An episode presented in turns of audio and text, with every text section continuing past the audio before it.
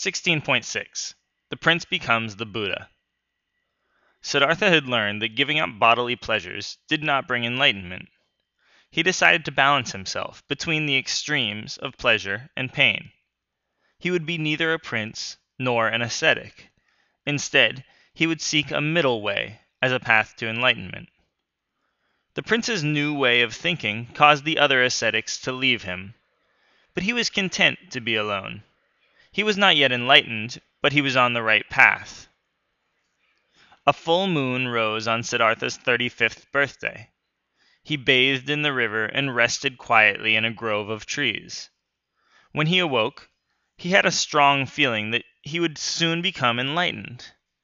Then a grass cutter gave him eight handfuls of soft grass as a present.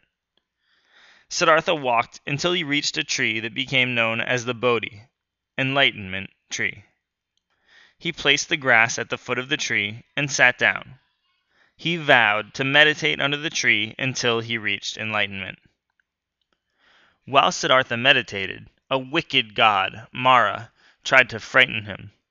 Then Mara tried to tempt him by sending his three daughters, Discontent, unhappiness, Delight, and Desire. Siddhartha resisted them all. He meditated through the night about the nature of reality and how to reach nirvana, or true happiness and peace. As the night went on, his mind filled with the truths he had been seeking. He saw his past lives and the great cycle of rebirth. Eventually, he saw how to gain freedom from the endless cycle and so end all suffering. By morning, the prince was no longer Siddhartha.